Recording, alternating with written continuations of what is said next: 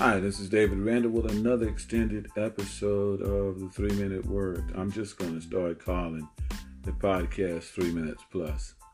So many good stories that just can't be told in three minutes.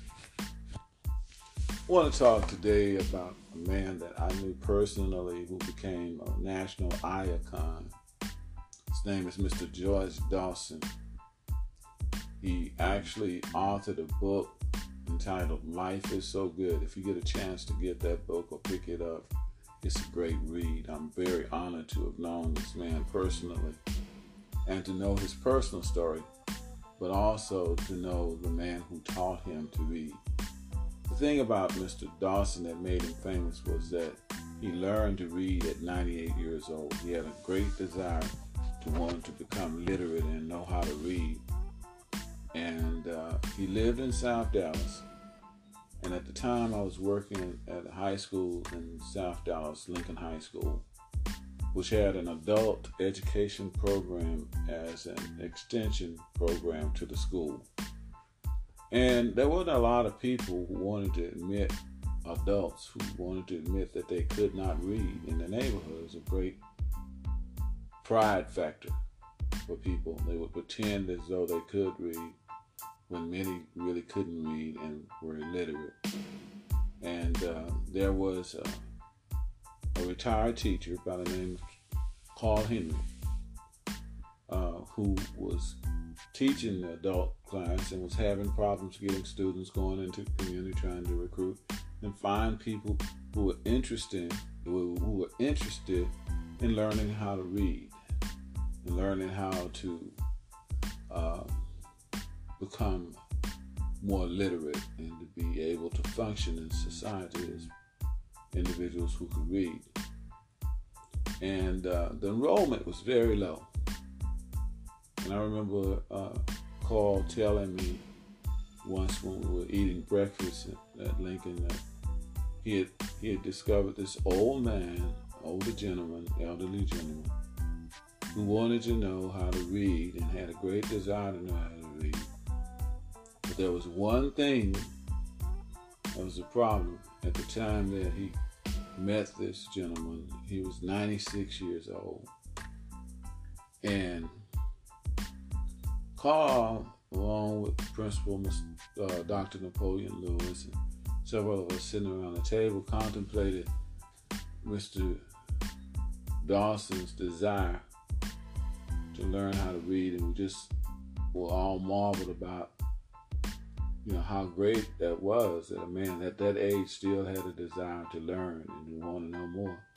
So Carl would go and pick Mr. Dawson up every day, bring him to his his reading classes, and uh, it became a, a, point of interest for everyone at the table uh, how well Mr. Dawson was progressing in his reading lessons.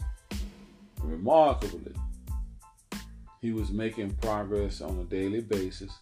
He attended the classes daily. He was very diligent about attending his classes and very hardworking about learning various words. His, his biggest desire was learning how to read the Bible. Paul worked with him patiently, and finally, you know, Mr. Dawson got to the point where he could read on a third or fourth grade level which was a major accomplishment for a man at that time who was 97, because he started the program at 96 and 97 years old. And a man who couldn't read or could barely read, learning to read on a third or fourth grade level was a remarkable, very remarkable uh, achievement. Carl Henry really never got any any type of credit for teaching Mr. Dawson how to read. As a matter of fact, there was a ghostwriter out of Seattle, Washington, young white guy who came and had found interest in Mr. Dawson's story. He read the story in the newspaper because it, it did make the local paper news. There was a, a, an interest item, and the young guy, uh, through Mr. Dawson's dictation, dictated his uh, and wrote his autobiography. It's called Life is So Good. But I think the the hidden hero in this is really Carl uh, Henry because Carl was the person who believed in Mr. Dawson. I know Mr. Dawson believed in himself. But Carl didn't dismiss Mr. Dawson as just somebody that wasn't going to be able to read, but he would give it a try anyway. No, he believed in Mr. Dawson's ability to read, and he taught him well. Sometimes in stories, there are hidden heroes and people behind the scenes that we never see, we never know about, who've made a big difference in the lives of people.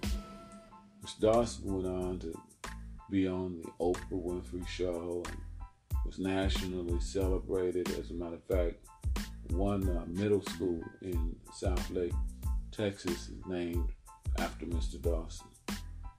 Very few people know the name of Carl Henry, the man who taught a 90, then 96 year old man how to read. Also, the most important part of this whole story about Mr. Dawson is the fact that it's never too late. Again, that's my theme. Never too late. It's never too late to accomplish your dreams and, and your hopes. It's never too late to apply yourself to life and go after what you really want out of life. If you get a chance, pick up the book Life is So Good by George Dawson. This is David Randall with another, well, double three minute plus at six minutes and 54 seconds. I bid you farewell and remember, there's nothing you can't do you don't put your mind to it.